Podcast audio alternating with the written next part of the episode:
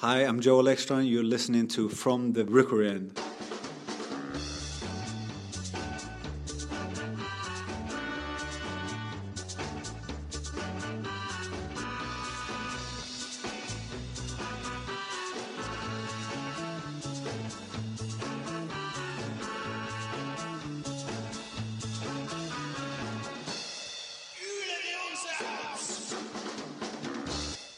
From the Rookery End, it's the 23rd of February 2013. We are on our way to the pub, and after that, we were going to Watford at home to Derby. Uh, my name is John, with me is Mike. Yes, come on, Watford. Oh, um, and uh, Jason. Hi there. We are three season ticket holders in Rookery End, lifelong Watford fans, and from the Rookery End, these podcasts are our take on life as a Watford fan. We've had two fantastic away wins recently, Jason. We're the form side, aren't we? We are the form side, and particularly that away form. So it'll be interesting to see uh, how we fare today uh, against the Derby side. They're up there. They're not out of it just yet. So um, interesting test today, I feel, off the back of uh, two games as well in, in the space of a week. So you've had And and Tuesday. So it's it's going to be a tough test. See if those legs can stand up to Yeah, you could be a say you say it's team. interesting. I say it's important Okay. because I think you know, we've put in the hard yards. We've done. We've gone away. We've got. We've got two great away wins. We absolutely have to, if we're serious about being up there this year, back it up with home wins. We've struggled with with that a little bit. It feels like that to me. Um, it's going to be a, it's going to be a tough afternoon. Derby will be, you know, they, I think they've got a few injuries, and we know that it never works like that. Oh, team's got a couple of players out, we're going to roll them over. Never ever happens. You've got teams that come in, they're going to work hard. Watford have struggled a little bit at home, and they haven't been able to replicate their away form at home, but we must. If Well, we're, well, if we, we're going to we shall find it later on. Also, we're not only uh, the form team at the moment, uh, Mike, we're also the most hated team. Well, I wouldn't go that far, but yeah, we're certainly attracting a few. Uh, some might call it jealous looks, some might call it sort of critical looks. Um, lot, yeah, lots flying around. I mean, we're used to it from opposition supporters, and we kind of expect it. But um, Ian uh, Ian Holloway and his uh, barmy comments. I mean, what a what a buffoon. we'll You know, get onto that. We'll get onto Mr. Holloway's Yeah, he's, buffoonness. he's opened Um, he's, opened, he's opened Pandora's box, and we're uh, we're quite enjoying it, really, aren't we? We're Watford are at their best when they've got their backs to the wall, so uh, bring it on. Well, we're going to join that with David Levy, uh, someone who's been on the podcast a couple of times this season. Uh, he's got some strong views about whether Watford should go up or not, and if he would like Watford to go up. But we'll chat about that, and also chat about Mr. Holloway in the pub. Also, after the game, we're going to be trying to grab hold of uh, Joel Ekstrand and have a chat with him, the, the man from Sweden. Not literally grab hold of him. No, no, no, no. That would be either a penalty or a free kick at, least. um, and uh, we're also going to be chatting to the Watford ladies manager and two of the players from Watford ladies uh, because on Sunday we're going to be going to their FA Cup fourth round tie at home at Berkhamsted against Leeds United. So uh, both men's and ladies teams uh, representing in this podcast. Time to crack on. A podcast made by Watford fans, for Watford fans. From the Rookery End. We live in incredibly strange times as Watford fans. We're not a good football team now, we are a very good football team and getting highly acclaimed by many, many pundits. Seven wins in the last ten, highest scorers in English football. And many are seriously dreaming about promotion. Many, but not all. Friend of the podcast, David Levy's with us. David, is that your dream? Sort of. I think is the uh, sitting on the fence. I've got splinters on my backside. I'm sitting on the fence. I would just make the point that I mean, I, I think I'd firstly like to say that it's an incredible position that we're in. None of us, you know, I lucky enough to appear on a couple of podcasts. I remember one at the beginning of the season, and all of us agreed that we didn't really know what was going to happen. We didn't have a clue. Um, we worried about the culture, we worried about the players, we worried about the manager, we worried about youth, we worried about everything. Um, and it's been, and you know, a success as you said, and it's been great. And it's a privileged position to be in that in February we have a very good chance of getting promoted. If not automatically, then you know we should be in the playoffs.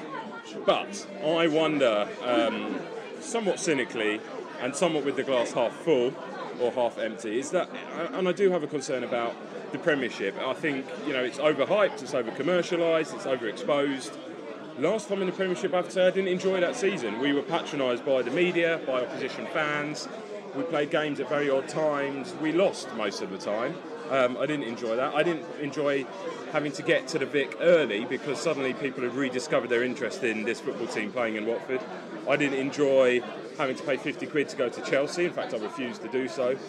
Give me apart, Hud- from, apart from that, though, pretty, pretty good I still didn't enjoy it. Oh, give me really? Huddersfield. Give me Huddersfield away in October anytime, and that was great. And I really enjoy games like that. Well, we asked uh, a lot of you out there on that. Um, we put a little mini podcast out on SoundCloud uh, from the Rookery in Extra Time. Asked the same question: Do you want to go up? Uh, Robert Hart Rule said uh, it wouldn't be a disaster if we didn't go up, but he would be worrying if we didn't go up that we would lose Vydra, possibly even Deeney. Joe Bridge said part of him is resistant to being in the Premier League, would love another season destroying the Championship, having a amazing season being the top dogs. And then David Elman said he gave a well, he gave a whole list of reasons. 60 million. I want to say I think that's not quite enough. I think it's 90 million. Yeah, it's 90. Yeah. Um, attract a higher grade player. Uh, the Pozzo is able to keep uh, Granada up after two straight promotions. Uh, a new East stand. More, more Watford on the television. In fact, that's backed up by Graham, who uh, international Hornets. Um, of course, they'll get to see Watford a lot more often because we'll be on the, the television around the Hang world. on, hang on. New East Stand, 90 million quid. No, thank you. Dave Levy doesn't want to get up at a funny time or have, a, have an awkward journey to, uh, to a club. Hey, It's not. It's not. All, I mean, it's not all about that. I, I think we do live in different times, and I'm, I agree that people have said that the Pozzos would support us better than we were supported last time when we went into the Premiership, and we didn't add quality. We added Damien Francis uh, and Chris Powell, nice, nice fellas, not great footballers by that stage, and we, we were poor, and it wasn't fun, and we're kind of humiliated. I just hate that humiliation. I've lot of lots of friends who fans of big clubs in and around London and just losing to them every week, I just wouldn't enjoy. I, I kind of take the view of Simon Burnton said, the Guardian journalist, the Watford fan, very cool guy who said on the Guardian Football Weekly podcast, the, oth- the, the second best football podcast out there, um, he said that he would like to see this team stay in the Championship for another year and absolutely destroy it next year. Uh, and you know win 30, 30 35 games and, and have a lot of fun. I kind of agree with that, but yeah, I'm just not sure the Premiership's all it's cracked up to be. Jason, do you want to go up? I want to go up. and I, I, I can see where David's coming from. I certainly the thing about fans, armchair fans of those clubs. Oh, I see my team beat your team at the weekend. Yeah, we probably know we've probably been to more grounds in a season than they've been their whole life, and that's really annoying. Um, but yeah, I want to go up. I want to see if we can be a success in the Premier League, playing the way that we do and working the way we do now. Do you feel With- different? Do you think that last time we were possibly last time we went up and we were put at this stage where again we could go up? Do you feel very different from that time we went up in 04? I think so, yeah, because again, as David said, with Pozzo support, it might be easier than it was last time. Um, and like I said, I, I want to see us trying to be successful with the guys we got today, or the guys that the Pozzo scouting network can get to us. I think when we went up back in the 80s, we were playing players like Barnes, Blissett, Jackett, guys who were fairly local. Um, football is, is, is a global game now, and the scouting network that Pozzos have is a worldwide scouting network. So why can't we see if we can get these players, develop them in the Premiership, turn them into quality players, and be successful in the Premier League doing it? Let's look at Swansea. We were playing them in the Championship not long ago. They got a great chance of winning the major trophy tomorrow. So even if we do go up, maybe we're a bit yo-yo for a few seasons, but the chances are there to, to win something. Because I, I'd like to model this, or the club I look at in the Premier League at the moment, who I think actually they've done it the right way, is West Brom. They sort of they, they never developed themselves too quickly. They did go up and down, and did a had a season they scraped it up there, but they've slowly developed that club uh, to being a, a, a, a well-developed Premier League club, unlike their nearby uh, rivals, uh, Wolves, of course, have clearly not been able to, to build on their Premier League. They've come down. Mike, do you want to go up? Well, I've been giving Dave a bit of stick, obviously, but I agree with what he said about the Premier League. It is minging, basically. It's sort of full of idiotic fans, the TV coverage way over the top, blah, blah, blah. I think I agree with that. However, what's the point if we don't want to go up? What are we doing in the Championship? You, you- know, Yeah, but, but you're what, if we, what if we won the championship every year for the next 10 years? We won the league. Yeah, but then, well, that doesn't. What? Imagine that's all we had to do. Win the. Championship? What? Win the championship every single year. Don't go up, but we keep winning the championship. that, sorry, I, I, I hate that. I, I've heard of that idea being mooted in rugby before, where you can't get promoted to the top level because you're not a Premier style club. Sport without competition isn't sport. Yeah, absolutely. I- absolutely no way do I agree with that. And there's two, there's two things for me. One, like you said, times have changed at Watford. This is a very different setup now. We're attracting different players, a different breed of player, a different standard of player. We're playing a different type of football. As Jace alluded to, it remains to be seen whether it will work at the top level. There's only one way to find out. Um, but I think we've got the opportunity to bring in some excellent players. We've got a bit of backing if it's needed. But above all else, isn't it just absolutely wonderful to be having this conversation, to be even pondering the fact of going up when we've had, you know, all the time we've been doing the podcast, we've been banging the drum, right, let's get, let's stay up, let's stay safe, let's safeguard our future, let's not get relegated, let's just stay in this division and see if we can hold our own. Yeah, We've moved on a step. It's moved very, very quickly, which is a welcome surprise to us. Um, not such a welcome sur- surprise to the rest of the division, who's uh, getting increasingly apoplectic as the weeks go on, which is bloody marvellous as far as I'm concerned. But you know, what a great time to be at. What a great conversation to be having. Um, and it may sound a little bit um, a bit glib discussing whether we want to go up or not, but I think there are there are pros and cons as we've discussed. Um, but for me, it's just absolutely fantastic that we've got the opportunity to have this conversation and maybe go up. And uh, if we do, we'll have a massive party and uh, we'll worry about August when it rolls round. Yeah, I think if you, you imagine, you know, the the Emperor Pozzo sitting in Italy as he does, um, surveying all before him, he would be, you know, and they're quite rightly very ambitious for us, and they do want us to get into the into the Premier League, and I understand that, and I'm not saying it'd be a disaster, and I, I don't think it would be the worst thing that could happen, but I don't think that it, you know, I don't think that we could expect to have, uh, obviously, as successful a season. I don't think it would be as much fun. Um, I just don't want to play. You know, I look at on TV today. We're here before the Derby game. Fulham versus Stoke on the TV. Are you joking? I mean, I'd pick any Championship game and rather watch Fulham versus Stoke. Um, and that's nothing against. You know, I've got friends. Well, no, it, it's not that. I would like us to be like West Brom. I think that's a great club. I think we've got a lot of admiration for the way they do things. They've had some great coaches come in. They've developed some really good young players, and they've fought really well.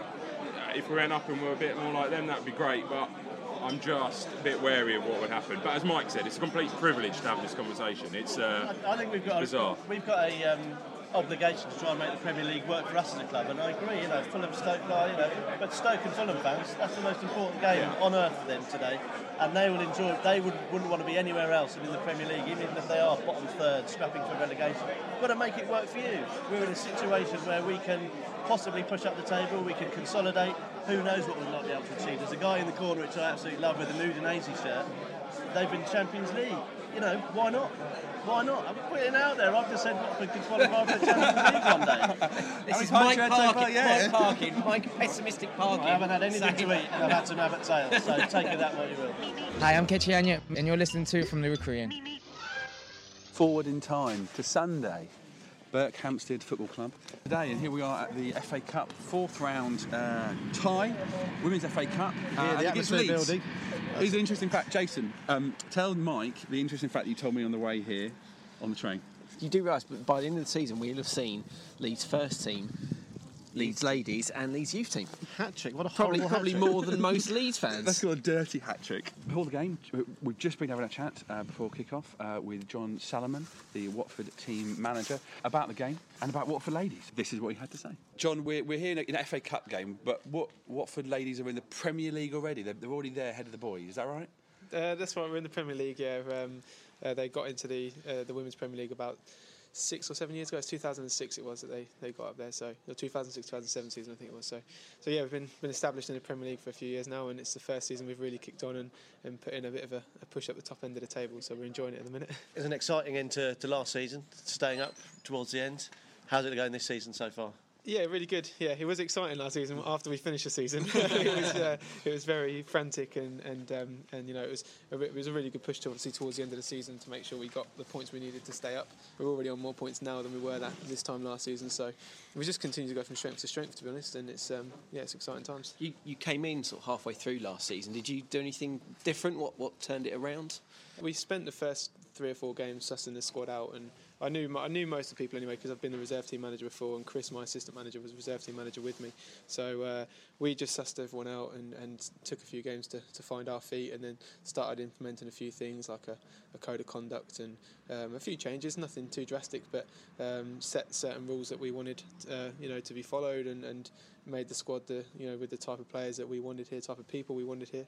Um, added to the staffing structure to add a bit of expertise in certain different areas, um, and it's all it all clicked into place, and we started picking up points and went from there. Code of conduct, so no misbehaving basically. No, from the staff as well. We sign it as well. Oh, yeah, yeah. We'll as be a watching today then. Yeah, Um, yeah. How um, how big is the, the squad? How big is like the team behind the Watford ladies? We've got a squad of about 43 players at the moment, which includes a reserve team.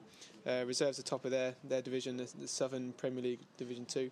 Uh, they're playing Reading today, it's top of the table clash, so it's a big one for them. But yeah, a squad of 43, we've got a staffing structure of, I can tell we've got so many people here now. We've got um, so many volunteers that are really great people that, that give their time and are passionate about helping the club and want to be part of something that's, that's successful. So, you know, there's not, not an awful lot of people here that are paid to, to be a part of the programme. Um, you know, but we all we all pull together and for one common goal really. Um, but there's yeah, there's some really good people behind the scenes and it's a big structure now. How much training time do you get with the senior squad? Uh, three hours a week at the moment. We were looking at the possibility of extending that next season, but it's two evenings a week at the moment. Watford men's team, all about the loans, getting new players. Uh, uh, what kind of percentage of the, the ladies team are have come through the system, and do lots of is a lot of coming and going from other clubs, ladies football? Yeah, to an extent. I mean, the, the majority of these girls have come through our own system. You know, we've had we had a really strong youth program, and that's that's you know developed a lot of good players. We pick up some from some of the local local teams as well. I think I couldn't tell off the top of my head about this squad today, but at the moment, I think in the squad of 43, I think about 30 of them have come through our program. Um, so yeah, about 30 to 43 are our own players that we've developed. How, how does that compare to other teams in the in the top division? I don't. I mean, I'm not too sure. I think it depends because I think because the, the you know the top flight clubs are quite spread out in certain areas because there's only ten Premier League National Division sides in the country.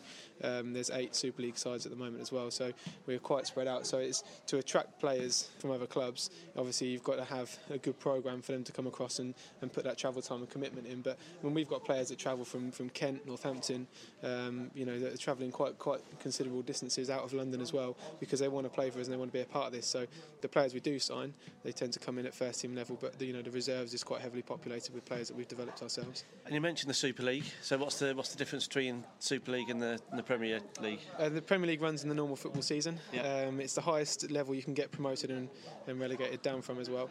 Um, you can't go any higher in the Premier League in terms of promotion. The, the Super League is a summer league, um, and they, they run from March, April sort of time to about October. Um, and that's where you've got like Arsenal, Chelsea, Everton, Liverpool, and teams like that. Uh, there's only eight teams in that programme at the minute, but they are looking to, to develop that and, and, and build in a second division in 2014. So you can't get a promoted there. How do you get into the? You Super can't, but there's an application process at the moment, so we're, we're part of that. We are looking to, to, to try and get into that league. Um, so there, there'll be two divisions from, from 2014. Uh, so the structure will change at the end of this season, and um, and hopefully we can be a part of that. We're, we're here for ahead of the, the Leeds game uh, and the FA Cup. Is the FA Cup still magical in, in Yeah. I've been feeling really good about it this morning. To be honest, we had a we had a really good win at Derby in the in the third round, four 0 away. Really, really good performance, really strong performance. We rotated the squad a little bit that day as well, gives a few opportunities out to some of the players that hadn't had as much game time as they would want, um, and uh, it was yeah great performance. So we're looking to build on that today, um, trying to you know add, add a, a further game on our cup run. You know we we got knocked out by Leeds in the third round last season, so a for, for me, you know, there's a, little bit of Revenge. um, revenge there, maybe. Yeah, we want to we want to try and get back um, uh, on track today in terms of you know putting a nice little cup run together. And the Super League clubs coming in the fifth round. So we we played Liverpool in the summer in a, in a pre-season friendly. Our first game here at Berkhamsted, we beat them one 0 um, So we'd love to, to try ourselves out against another Premier League, oh, a Super League side, if we get the chance in the fifth. You're doing a really good job of raising the profile, Twitter and so on and so forth. People starting to hear a lot about about the team. Still, people need to be sold a little bit to come down and watch watch ladies football. Now's your chance. Why should why should Watford supporters be coming down to Berkhamsted? Um, well, I mean, I think our attendances this season would show that people that are coming are coming back because the standards I think are a lot better than, than people realise. And I think once you come and watch a game, you'll actually think, wow, you know, it's it's very competitive. It's technically the, the players are very good. Um, it's good football show. It's entertaining, and it's uh, you know we like the the, the, the idea of well, well, one of the reasons why we moved to Berkhamsted was because it's a nice area. Um, there's a real nice feel about the place. It's got a great little atmosphere here. Um, and in, last season, we our average attendance last season was 66. You know, and uh, our average attendance this season's been about 127 now, I think. So Right. so we're really pushing it up. And I know it doesn't sound like a lot, but in terms of relating that to say, you know, other clubs in the Premier League that have got you know maybe bigger names and, and bigger brands than we have. We're getting bigger crowds, and we I think we're we, you know other than maybe Sunderland, I'd be surprised if anyone's getting bigger crowds than we are at the moment. So we're doing a good job of, of pushing that up, but we, at the same time, like you say there, we need to get more people in. We want to get more people supporting him because it really does spur them on, and they you know they really enjoy having the fans here getting behind them. So um, you know the more Watford fans that can come down and get behind us, the better. Um, and I think that's one of the key things about the Super League. If we did manage to get into there, it's a summer division. It won't clash with the men's team playing on the Saturday, and it gives people an opportunity to watch football year round, which I'm sure everyone would love to do. Absolutely. The, the Watford, the men's team flying. Do you feel? Do you sort of piggyback on the back of that a little bit? Do you see them get turning the results on Saturday and thinking, right, let's uh, let's keep it going for a, for the Watford family sort of thing? Yeah, well, I'm a big Watford fan, so it puts me in a good mood on Sundays when, when Watford win. Um, I I think so. Yeah, I think a lot of the girls are Watford fans, so they they, they obviously you know the, the, fact that the men's team are doing so well is, is a real buzz for them because they it does put you in a good mood, doesn't it? You know, going to work the next day if you if it's off the back of a two-one win, you know, yesterday like that, it does put you in a really good mood, puts a smile on your face, and it makes you want to c- continue that uh, for yourself. So yeah, I'm really enjoying it because like I'm a big Watford fan. So it's, it's good. You know, I'm enjoying it, and, and I'm sure a lot of the girls are as well.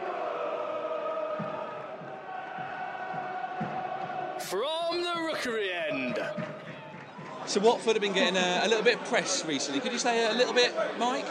Certainly an increased amount, yeah. All because of a little rant that Ian Holloway had. How can that be?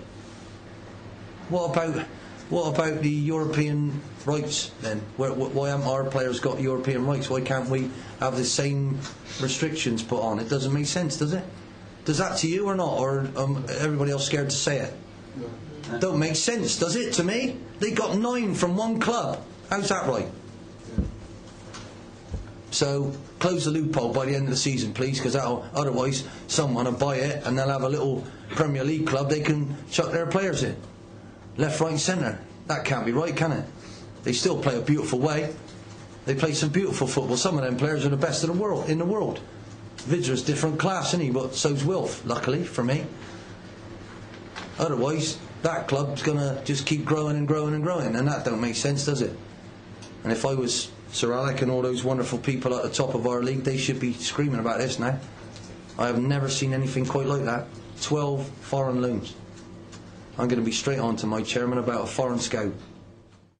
You wrote uh, a, a, a, quite a well received blog post on FromTheRookeryEnd.com, I of trying to explain the Watford side of it. Are you overly annoyed with how everyone else is sort of reacting to what? I I totally understand why people might have an issue with it because it's a very strange and unique situation. We had a lot of loans brought in from what on the on the on the appearance is a is a much better football club than us. So people are just sort of scratching their heads, and I understand why people think it's a bit odd that our team is full of loans. I expected there to be some sort of some pushback and some uh, some criticism. But what annoys me is that people can't quite work out why it's not right. So there's a lot of bleating, a lot of moaning, a lot of saying, oh, you know, blah blah this, blah blah that. You've lost your identity. Well, we haven't lost our identity. We're still playing the yellow shirt. We've still got the badge. We still play at Vicarage Road, and me and you still come and watch Watford. Everything's the same. Players have always been transient. Managers have been transient. Owners have been transient. One thing is is is the same: the club, the shirt, the badge. So that's out the bloody window. Forget your identity argument. Um, youngsters coming through, you're to you're blocking English youngsters. Anyone listening to this podcast will know that Watford have, have given long deals to their English youngsters, uh, British youngsters. We've continued to bring them through. There is an element of waiting to see what happens. The Pozzos can only be judged in the future um, on whether the loan system, uh, the um, the youth development continues. Because if it dries up, then I, for one, won't be happy, and I know a lot of Watford fans won't be happy. Dave standing alongside us certainly won't be happy. Dave, will you be happy? No. Um, no, they need to carry. They need, they, they, but we can't judge them yet. No. Basically, I think what it is is people have got their knickers in a twist because it's not fair because they haven't got access to these loan players, so they want the, they want it stopped because all of a sudden we've got better players than them. Little old Watford, I've got Matty Vydra, who's obviously different class. We've got Daniel Pudil. We've got you know. Um, at Almen Abdi. They've still got Lloyd Doyley. And we've still got Lloyd Doyley. We've all of a sudden, Watford have got access to better players. What people mean is it's not fair, and I just wish people would come out and say it. You know, they say, well, why can't, you know, it's not fair that you can have eight loanies when we can only have five. Well, it is. You it can is, have as many as you yeah, want. It is fair. They're just cross, they didn't think of it my, first. my, my thing is, it is fair because it's a rule and we haven't broken any rules. It's not cheating because you ain't cheating a when you break a loophole rule. either. It's not a loophole. It's a just because there isn't a rule against it doesn't make it a loophole. No. You know, I'm having a beer I'm exploiting the you're allowed to have a beer rule. you know, so I'm exploiting that loophole. Yeah, I, I loved it on when we played Ipswich on Tuesday. I couldn't get to the game. I was listening. I was having a look on Twitter, and the Ipswich fans complaining about it. And somebody pointed out Ipswich have used 14 loanees this season from a variety of English and Scottish clubs. Watford have had 14 loanees. It just happened to happen from, from fewer number of clubs. Um, I've got a quote here from Ikechi Anya, which um, has come out in the Watford Observer today, talking about how it feels to play at Watford. And he's someone who's coming from Granada, very interesting background. He's been in and out professional football. Listen to what he says. We don't feel like we're on loan. We're all one big group. I can understand where the negative comments are coming from because it's the first time this has happened. But as a team, we all feel like we're a close unit. And of course, he would say that. He said, "I'm sure we'll get that." But it genuinely doesn't feel like that. And I, I, I would make one more point. We brought in some excellent players, but none of them were sure things. Look at Vydra's injury record. Not very good. He hadn't played many matches. We brought in a 17-year-old from Chelsea. 17 year old to come and be the, the you know, uh, sort of axis in our midfield. Okay, you know, I mean, that's not a sure thing. That's bringing in a risk, and he's been wonderful, Chilo He's now 18, and I think he'll go on to have a very successful career in the well, Premier now, League. now he can drink now. So now he can drink. He's all right. He He's doesn't have to. exploiting the, uh, that loophole that yeah, he's now available. to 18 year old drink, yeah. loophole. Okay, Almen Abdi was a, a seasoned pro, and he was a bit of a sure thing. But what I'm, you know, if you look at the number of players we signed and the range of players and their backgrounds and their injury records and their scoring records, it was not guaranteed that we were going to have success. And it's happened because Zola has got them, and Zola and his staff got them playing brilliant football and knitted them together as a really tight unit. And it, was not guaranteed. This is not football manager. We might have that on the front of our shirts, but we are playing real life. And so much credit has to go to Zola for how he's managed the transition from having these players uh, and to the success we are in February, talking about do we want to go up or not? I think what the fans of other clubs probably need to understand is that the word we were using at the start of the season was project, and we are at the start of this project, and we probably won't see such a high number of loanees coming into the club, or probably even transfers coming into the club in, in such large numbers in, in one go. Um, Well, I think I think that a bit last year with the fact that you know the, how late that takeover happened, uh, what we got ourselves out of. Um, I, I think maybe we might, might we possibly could have signed a few more of those players because it doesn't matter who they're the Udinese, Watford, Granada. It's the same bank account, it's the same owners. No one's no one's losing any money. Yeah, I mean, I think you you hit the nail on the head with the with the quantity of loanees, which is what everyone raised eyebrows to start with, I think. And that was because it happened so quickly, and they've admitted they chucked loads of mud at it in the hope that some of it would stick. They wanted, they just got loads in in the hope that Zola would be able to build something. And, and luckily, and I think we ha- there, there has been an element of luck about it, not decrying what what Zola's done, um, but he's managed to make a team out of it. Um, Jace is absolutely right. I think that that was the big the big splurge, if you like, and Zola very quickly realised which which ones were important, and they've they've, they've been they've been important, and the and the others have, have remained on the fringe. Some have actually gone back already. So already we're down to a sort of a nucleus of, of loanees that would bring it probably into into what people would term as acceptable numbers. But I think in the interest of balance, we're, we're talking before the Derby game today. If we were a Derby supporter, if we were a Watford fan and Derby had Almen Abdi, uh, Daniel Pudil, Matthew Vydra all on loan, we'd be like, hang on a minute, this isn't fair. You know, why are we having to come? It's, it's in opposition fans' nature to, and we have to be we have to be honest and say you'd be. It might be jealousy. It might be. You might be. You might. You might agree with it. But I think a lot of the.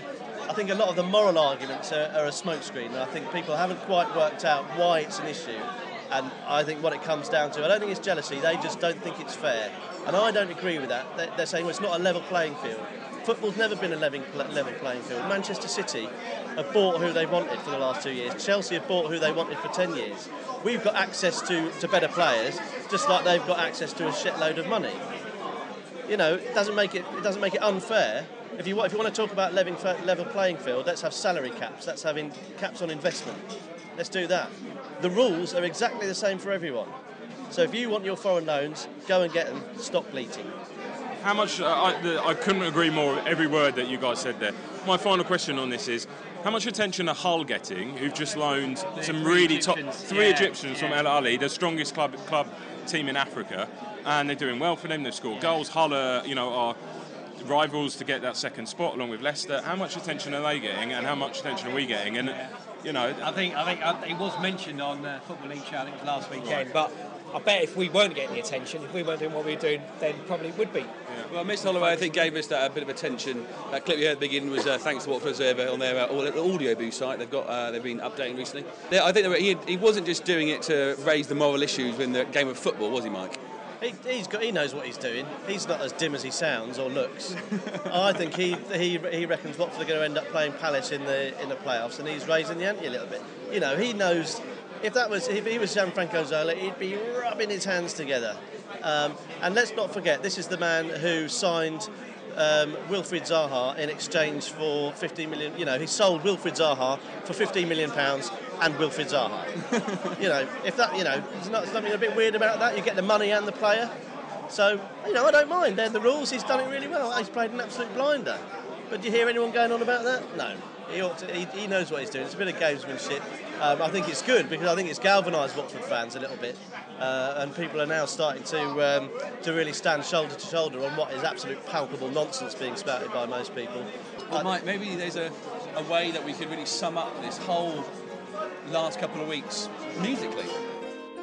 Holloway is talking like an oaf. Awful pieces in the Daily Mail. Dom's nonsense on the wireless. Careless writing for my mustached whale. Their apoplectic fuse has blown. Cause they found out what we've always known. Always known.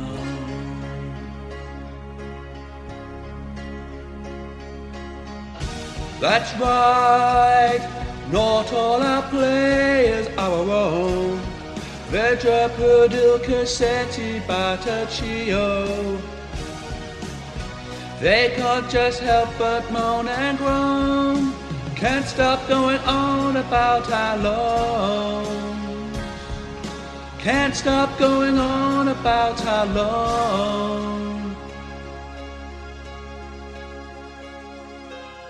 You don't know how long we have waited for Watford's future to be bright. You don't know how long we have waited for journalists to get their facts right. So stop the presses and hold the phones. Watford's ruining the game with all their loans, their loans.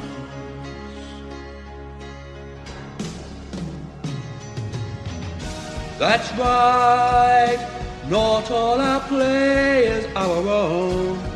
Vydra, Pudil, Cassetti, Battocchio.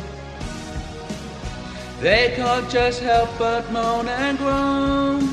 Can't stop going on about our loans. Can't stop going on about our loans. I don't think there's anything else that can be said about that. Can we release that as a download? no. I could get the download charts back. Goodness gracious me, that was it. That was extraordinary. Well, you wrote it, and I sang it very badly. But it was passion behind it. Stay in the loop and get involved on facebook.com slash rookeryend. Thank you everyone who's entered our Marvin Sordell shirt competition so far. Uh, it's your chance to win a signed England shirt from the former Hornet Marvin Sordell, the shirt he wore whilst representing Watford at England under 21. Uh, to win it, all you need to do is name the 11 players Marvin picked for his favourite starting 11 of Watford players that he played with. Hint, he is one of them. Uh, so far, no one's got it right. To help you, here are three wrong entries. Now, Mike, you know the answer. You can tell us how many they got right. Dr. Billio, Gilmartin, Doyley, Mariappa, Hodson, Bennett, Buckley, Eustace, Cleverley, Murray, Graham, and Marvin. Bill, all I can say is I'm glad that you're not our manager, um, but you got five right. Kieran Callanan says Loach, Doyley, Mariappa, DeMerit, Taylor, Smith, Eustace, Cleverly, Buckley, Graham, and Sordell. Getting closer. Got eight. Well done. The last one we're going to give you is um, from Mike Lash. Loach, Doyley, Mariappa, M. Taylor, A. Taylor, Kightly, Eustace, Mutch, Cowie, Sordell, and Graham. Very close. Nine. If you want to send us your 11 players you can email us podcast at fromtherookeryend.com. Stick Marvin shirt into the subject. We want 11 players, and as we've said, hint, one of them is. It's a Marvin. magnificent prize. It really is. Lovely shirt. He played for England in this shirt and he signed it. Really, really good opportunity. Get involved. Here it is, a collection of historic and intriguing items that define Watford Football Club. Oh, it's Watford in 100 objects. 20th of September 2008. Watford were taking on Reading in an early season championship clash. Mart Poom had just gone off with a dislocated elbow, and on came debutant Scott Loach. Then, on 13 minutes, something very weird happened, which even Chris Kamara couldn't explain. Unbelievable. There's a goal, but it's not a goal, but it's a goal because the referee's given it as a goal because he consulted with the linesman and the linesman give the goal. But listen to the crowd. I mean, they, they, they're laughing on the Reading bench. They can't even believe it themselves. The corner came over from Stephen Hunt. Jimmy Kebe once again had the ball on his head. He's headed it towards goal and it was cleared. There was a few ricocheted shots. The referee then gave what appeared to be the linesman uh, flagging for a foul. But the linesman then flagged to the ref, come over. The ref went over to him and he says that the ball crossed the line. 1 0, Jeff. Thanks for clearing it up, Chris. When we last spoke to John Eustace, we asked him about that moment. I'd imagine if Mr. Atwell refereed one of our games again, that you might have something to say to him at some Well, stage. how, you know, that, was amazing, isn't it? And uh, Because you, were credited with that goal. Yeah. You were, what are your memories of that? Those uh, few I- minutes. Yeah, I just remember it coming off my knee and going out for a corner, and you know, the rest is history, really. Isn't it? It, was, it was freaky. So what was everyone saying to the ref and the linesman? What were they? What were you guys just saying? straight over to them and just saying it's obviously gone out for a corner. You know, what are you playing at? And they didn't really know what day it was, so you know, crazy. I'd be really interested to know what your thoughts were about what, how Reading reacted to that. Because I've often said, look, you know, they know it's not a goal, Yeah. and when it's something as obvious as that, mm. Is there a bit of sportsmanship involved? Do you, you know, do you let Watford go and score an equaliser, or how did you feel about? Did you feel cheated by the players because they knew they knew that that wasn't a goal? Possibly. I mean, they could have easily said, like, you guys go and Yeah. score one and, level it up. But I mean, that could be down to the fourth official as well. You know, he, he could quickly just nip in and watch a, a screen or whatever, say, listen, it's obviously blatantly not a goal. There's been a mistake. Just let Watford score another goal or, or whatever. But um, so, so video technology, you up for that? Oh, without a shadow of a doubt, Yeah. yeah, for sure, yeah, definitely. Now, I didn't know you when that ghost goal went in, Mike, and I can only Happy guess. I can only guess how you reacted to that goal. Well, obviously, initially I was absolutely livid, incandescent with rage. I think is probably the most accurate uh, fact. Uh, I cleared the two rows in front of me, two, two beside me. Even my brother probably went home, such was my fury. But then I sat down and thought, actually, have I seen what I thought I've seen? Because that can't be right. They can't have got that bad, that badly wrong. And for the rest of the game, we were sort of second guessing. Actually, you know, something must have happened. We must have missed it. Trick of the uh, trick of the light, trompe l'oeil, I think it's called. Is that a trick of the eye? I think.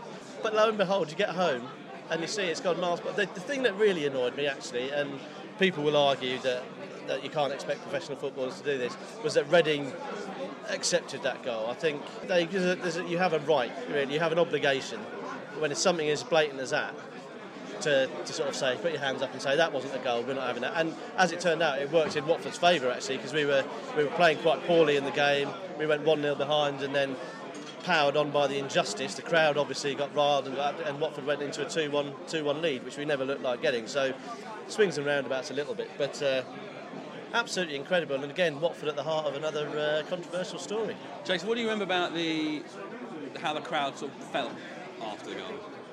as Mike said, I think it was puzzlement and confusion. I remember the the ball just hit the bar. I think Loach had gone to dive to save it, couldn't get to it, but it's come back off the bar, and then gone out for what was eventually given us the goal.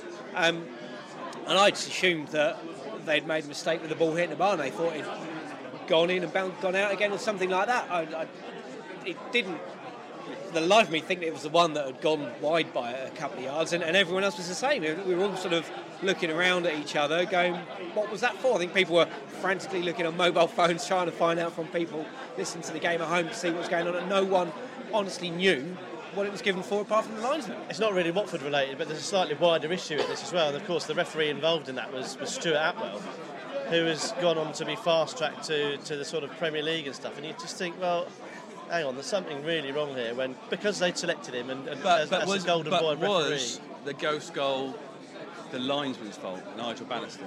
Well, not, it's a- not Atwell. It was a complete breakdown. It was a complete failure of the of the officials. Um, but everything everything was busted. But the, the goal, the ref should be able to see from that. You know, if you're if you're the the, um, the linesman, you should see that there isn't a bit of net between the between you and the and the ball. Strange things happen. Obviously, they did it in good faith, but between them, they should have got it right. But you know, Atwell has gone on to you know to, to Premier to Premier League be a Premier League ref and. I just don't think there's enough accountability. I don't think refs cheat on purpose. But if I make a really bad mistake at work, I haven't done it on purpose, but the likelihood is I'll either be disciplined or if it's really bad, I get sacked, you know. And accountability, football lives in its own little bubble, and I think that was another example of it. Well, how, what object do we put into the list of something that never actually existed? So what we're going to put in, Stuart Atwell's contact lens. no, we're going to put in a UFO. In a post-match interview, the then Watford manager Aidy Boothroyd said, "It's like a UFO landing, a mistake like that." I can't think of a more bizarre moment in Watford history, but if you can, drop us an email, podcast at fromtherookeryend.com, or if there's any objects that you think we should stick into our list, send it to us, podcast at fromtherookeryend.com.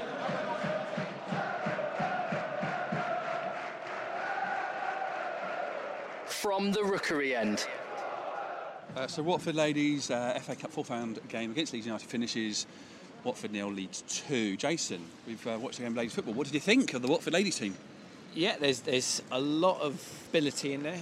Their ball control is very good, and they, they don't panic. They give themselves time on the ball, look for a, a simple pass. Um, yeah, I, it was good. I, I- don't want to be patronising. You know, Yeah, it's quite yeah, hard but- not but- to be patronising. we, we go and but- we, we compare and we. That, but yeah, yeah, for, for a lot of people, their only reference is to men's football. So uh, we have to make those references. And it, and it was, yeah, there's some good football there, and, and I enjoyed it. And I, I'd like to go and see him again, I think, and like to see him win because, unfortunately, 2 0 defeat. The Leeds were quite strong in defence, I think, weren't They They were, their, their defence was very good. I, I said first off, I was very impressed with their left back, but to be fair, the whole of their defence are pretty good. We had Joe Wilson up front, who, yeah, looks like she's got a lot of pace on her, and I think uh, there were times, uh, and certainly as the game went on more, we were sort of trying to get the ball up to a, a quicker. The Leeds defence were just sort of handling everything. They were they were strong in the air, not afraid of, of getting ahead on those balls, which in weather like today, being up, you wouldn't get me out there on a Sunday heading the ball in this weather. I tell you, it must be, yeah, that's going to hurt. My favourite player was Emma Beckett uh, in the midfield. Bit of a mouth on her, uh, making herself be known to all the Leeds players and the referee, that's for sure. Uh, but a nice gritty performance. Yeah, she and, did, and, well and, and, and, again, good, good control, good pass from the ball as well. I was impressed with her too. Um, definitely one of our better players. Uh, we're going to go uh, over to the other side of the ground now uh, and chat to uh, goalkeeper and captain uh, Lauren Davey and striker Sarah Wiltshire. You just finished a game. It's a Sunday. What, what, what do you do now after a, a game of football, Lauren? Eat. and then I'm back on the train back up to Loughborough Okay. straight away. Yeah, that's pretty much all I do. But I don't know. Just eat is the most important thing. Eat. Pizza Sunday. Okay. Good. So it's quite a commitment for you then for doing this every week. Yeah, yeah. Up and down every week. Down on a Friday to train and then back up on a Sunday. So keeps me busy. And so, what, what are you studying at Loughborough? Uh, maths and sports science. You have to do something sporty. Yeah, well, you've got to, yeah. So, uh, what about you after the game? What, do you, what are you going to be doing? Um, and uh, what do you do in the week when you're not a Watford ladies player? Um, well, I coach the under 11s, and uh, my job's coaching. I'm just in a school doing a PE for the little ones, so Okay. that's all I do really, coaching. Yeah. So you're, you're but you're also you're in a, uh Welsh international for the for ladies, as well, aren't you? yeah. Like, what's that like? Uh, it's really good. Obviously, you get to play against like some top teams and um, get to go away to different countries. And it's just yeah, it's a good experience playing with some like really good players. A lot of them playing like Super League, so you know you're playing with like some really top players. Sarah, I couldn't help but notice taking your corners there, you, you seem to gain a little bit of an extra advantage where you put the ball down. Do you get away with that every week? No, sh- yeah, sh- don't, don't, All the refs are going to be like. don't, yeah, don't tell them. Hopefully the referees I won't can be only do it the side, this. obviously, that the lino's not standing. I can't do it that side, which is annoying because that's the left, my left peg. So I need, kind of need a more advantage on that side. But oh no one notices, so why not? You've got to get away with it while you can. What music do you play in the Watford ladies' changing room? we have a playlist. Yeah. Um, everyone picked a song, uh, so that kind of goes on and goes on- on shuffle. So Yeah, just- like everyone's song normally comes on unless someone tries to skip other people's, don't they? Just get the odd person like slyly going up to the Irene. changing it. Yeah, Irene's gets changed quite a lot. But no, it's just up tempo, upbeat, yeah, dancing. danccy stuff. Is there any Drake on there? Oh, they, Yeah, they love him. Yeah. Like I say, all the way, every, every, every on the men's page say, what do you like? They always say Drake. Yeah. It's a big one. You can't train as much as, as the, the men's team. You, how, how often do you train? Is it Well, we train twice a week with Watford, and I can train three times a week with uni. So I get a few in, but generally it's only two, three a week, and a But, yeah, the girls do their own things as well, so we'll train like twice a week. Some of them go to the academy, so they'll be training anyway, Mm. um, the younger ones. Uh, but people go to the gym, do their own thing. It's hard. Yeah. With the sort of less time you spend together as a group, then does it make it harder um, training on tactics and set pieces, that sort of thing? Yeah, well, it's, it's harder to gel as a team if you don't play with each other every single day. Then you sort of know what each other's doing after a while. So it's it's hard, but we're all used to it. So you just have to get on with it and make the best out of what you can. Because a lot of you have come like through the the Watford sort of sort of under uh, yeah since you, you're young. Yeah. So you you must have known each other quite a long time. Yeah, there's quite a few that know each other through Watford, and we've got a couple of Arsenal centre of excellence that people that have come through there and moved into Watford. Um, so they've known each other before. So we've we've got groups of players that have played with each other before. Quite a young team, so they've all come up like yeah together. So yeah. Good. Uh, Lauren, you're captain as well as goalkeeper. Uh, Do you find it hard being a captain and goalie at the same time to sort of get your point across? I have the odd run up to the halfway line to make sure my point's heard. But um, but uh, no, well, uh, there's, there's so many people on the pitch that um, are good leaders anyway. So it's always useful. You need you need leaders all over the pitch. So um, I see my role as more of a overview of everything, and if th- something needs to be said, then then I'll say it. But there's uh, there's people around the pitch that will take charge To of be that. fair, so. she can see everything, and she is loud. She yeah, is loud. yeah, we could hear her. Was, uh, yeah. The similarities to men's game was um, there's the absolute determination and c- complete commitment out there, isn't there, for, for all the all the players. Yeah, everyone's everyone gets kind of changes on the pitch. Everyone gets like feisty. Like, no one's very girly really on, on, on the pitch. Maybe maybe one. You can't be there. Other teams will just come in and smash you if you decide that you're just going to sit. up. Yeah, the Northerners are always a bit. Northern girls, so like you got to be the same, otherwise, yeah. yeah. Well, the, uh, the the Leeds team we saw today certainly lived up to the Leeds tag of dirty Leeds a little bit. They weren't the. Uh, But they weren't as bad as normal, to be fair. No, no we've we've had them when they've been dirty, like very dirty. But they're a good team, so we just have to. Okay, well, good luck for the rest of the season. Uh, we'll keep you up to date. You, we do a thing on the podcast called the Pozzo League, where we get all the you know, Udinese and Granada and Watford, Watford under 18s and Watford ladies, and we average out the points per game Mhm. um, that they play and who's at the top. And out of all the five teams, the Watford ladies team, you be you're top of the the Pozzo League, so you're the most successful Good. Pozzo uh, team that there is out there. Good. Well, hopefully we'll be the, like still be there at the end of the season. Like keep going. But yeah, so that's good. We're top of something. This is Britt Assombalonga doing the conga on from the Rookery end.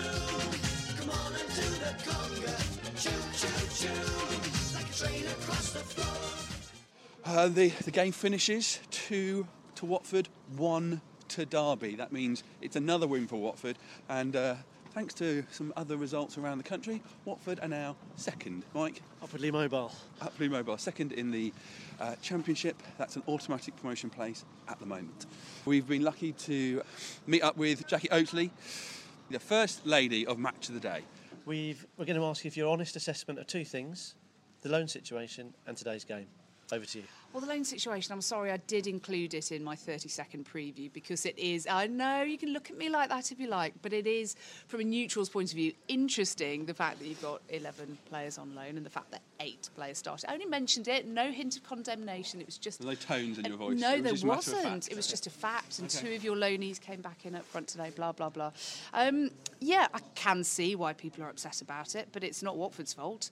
I, I don't think it's necessarily a great rule to have. It just doesn't really make sense more than anything. The, the the loan situation's there to make sure people don't abuse it, but you haven't abused it. So so you you're absolutely within your rights to do what you're doing. But I can understand people like Ian Holloway saying that they wish it didn't exist. Do you think that's because they think it's, it's not fair on them? Not so much not fair on them because he could go to international clubs and, and sign all those players, couldn't he? So he knows it's it's not that. I think he just thinks that the rule isn't correct, and I don't think he was having a go at Watford particularly. I think he just doesn't like the rule. The fact that you know the player today who scored his 20th goal for you on loan from Udinese is one of 11 loanees, um, and the fact that only one of them counts as a loan, and that's um, Chalobah from Chelsea because it's a domestic. So I was tweeting today that this this side unrecognisable from the one last time I was here, the whole game Slightly last March. isn't it? It's I tell you what, the pitch was different as well. It's much better now. I think Mr. Zola's had something to do about that. It wasn't recognisable, but I'm glad it was because, it, frankly, it was at the time I was tweeting. I think the first half, it, they were absolute joy to watch. You watch this every week. Lucky you. We, we could be going up. We finished Derby game in second place, automatic promotion. Dreams are coming true.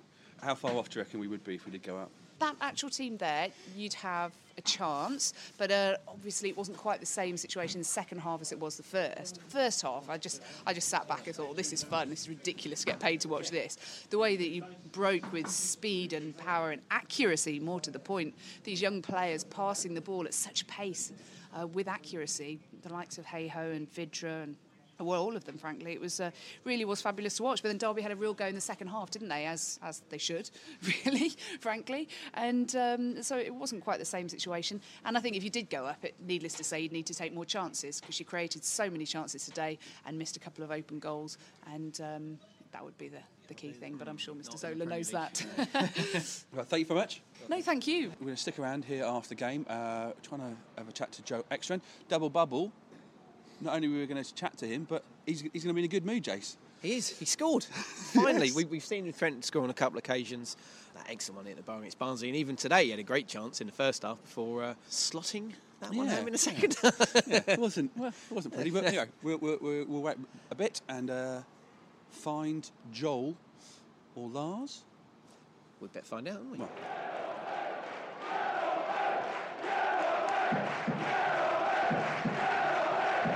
From the rookery end.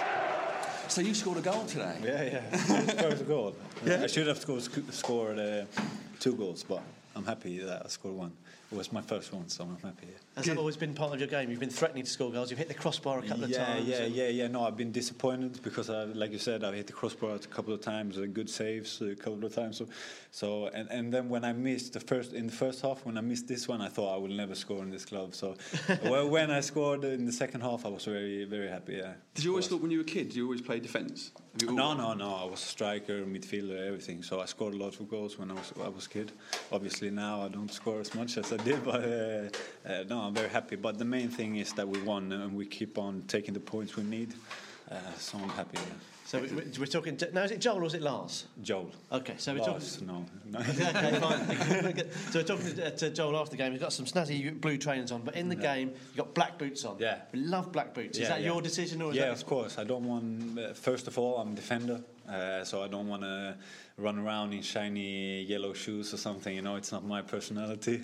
uh, I like the black ones. Uh, really, all black. It's the best. So, so I actually colored my shoes to, to have them all black. Uh, uh, this is re- isn't really my style, but but they're comfort- comfortable. You know.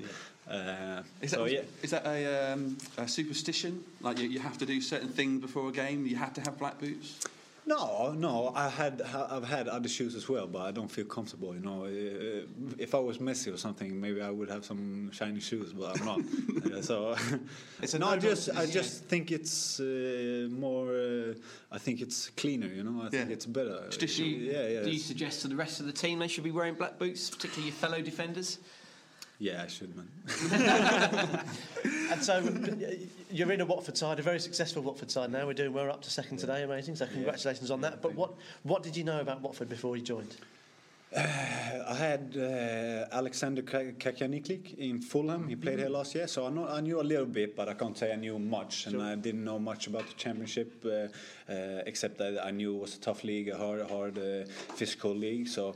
Uh, no, when when the pos- possibility for me to come here, and I knew they were going to do uh, many good players were coming here. I knew uh, we we could we could work work it out to, to a really good thing along with the English good players. So so it's all in the beginning. Of course, it was very tough and very hard for us. But now, uh, when we got it all together, we, we, we are really becoming a team, and we we got a spirit that is uh, one of the best I've had. Yeah, so I'm, I'm That's very great to know. Did you watch a lot of English football when you were younger? Yeah, of course. My my favorite team has always been um, uh, been Arsenal, even though I don't don't like to say it now. But uh, yeah, next yeah. So I, I watched uh, Premier League all the time when I was little. So so it's always been like the main. Also in Sweden, they always had a Saturday, Sunday.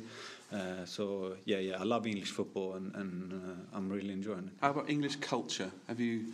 Has it been fun Yeah, to I come lived. live here? I lived. I, uh, when I was ten, I lived in Canterbury for a year. Oh, okay. So I lived in England for for one year. My parents were working here. Uh, so no, no, no. I get along well with English people. I like. Uh, they got a lot of irony and uh, yeah, like. Talking of talking of culture, there's this Swedish thing. I've met a few Swedish guys through work. That is it snuff that they put inside Yeah, their yeah, gums. yeah. or jo- What's that all about? You on? Ah, there you go. Nice, got some. yeah, snus. It's called That's it, yeah, yeah, it's yeah. tobacco. Yeah. So Of course, right- man. If you're you- you're not a Swedish if you don't use it glass, glass in it or something to, to get into Yeah, gums? yeah, yeah, yeah, yeah, yeah, yeah. It's a, it's this one, and and there are like glass uh, splatter to cut the skin up, and then the nicotine and the tobacco goes directly to your brain. Kids, do, do not try this at home. If you do snuff, you will not be a professional footballer like John. You don't have it during a game, do you? No. Okay. Sometimes in training, if it's uh, relaxed training. Okay. And, uh, relaxed. We hear, we hear a lot that when new players sign, they have to do a song.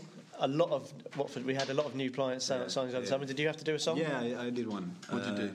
I can't. Uh, I did a Swedish one, but I can't remember. it. Otherwise, I would sing it now for you. But whistle, whistle the tune. And, and, and talk to us a little bit about your about the um, about your Watford teammates. Is you know who's, who's the biggest joker? Troy Deeney is one of them, but there are many. We have many funny personalities. Uh, uh, Fernando Forestieri, uh, even though he don't speak perfect English yet, you know, I still understand him all the time. He's so funny, funny guy. There are a lot of uh, very nice people and players, so so we're getting along well so far. Um, of course, it's high. It's high concurrence. Uh, high intensity on trainings, but that's good. And but by the side, we're getting along well. So Uh, yeah. your your first game was the Charlton game. You came on as sub, if I remember Yeah, rightly. Yeah. way, way. Well, that that must have been quite intense for your first game. Yeah, but I've done a couple of I've done a couple of uh, intense uh, debuts, so so so I'm used to it. So it, it was okay. At the time, I just wanted to play. I just wanted to come come in and show myself. So so uh, yeah, because I had a little struggle in the beginning. That, that game was quite important for Watford supporters because obviously we had a lot of loan loan signings coming in, and like it or not, the question is: Do loan players are they committed fully Yeah, to Watford? of course, And I think that night we realised the likes of yourself, Almen put in an amazing performance.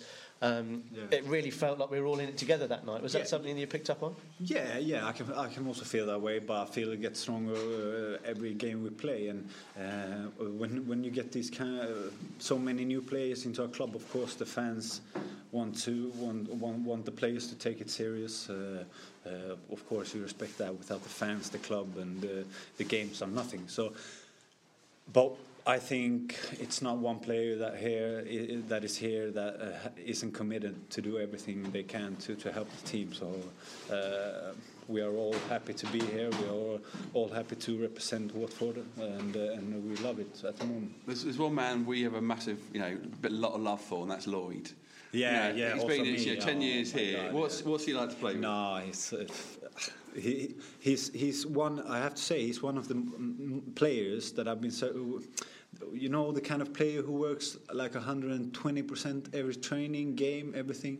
He just he's so friendly guy and and uh, and a wonderful footballer as well. Even though he's not the most technical, he's the most.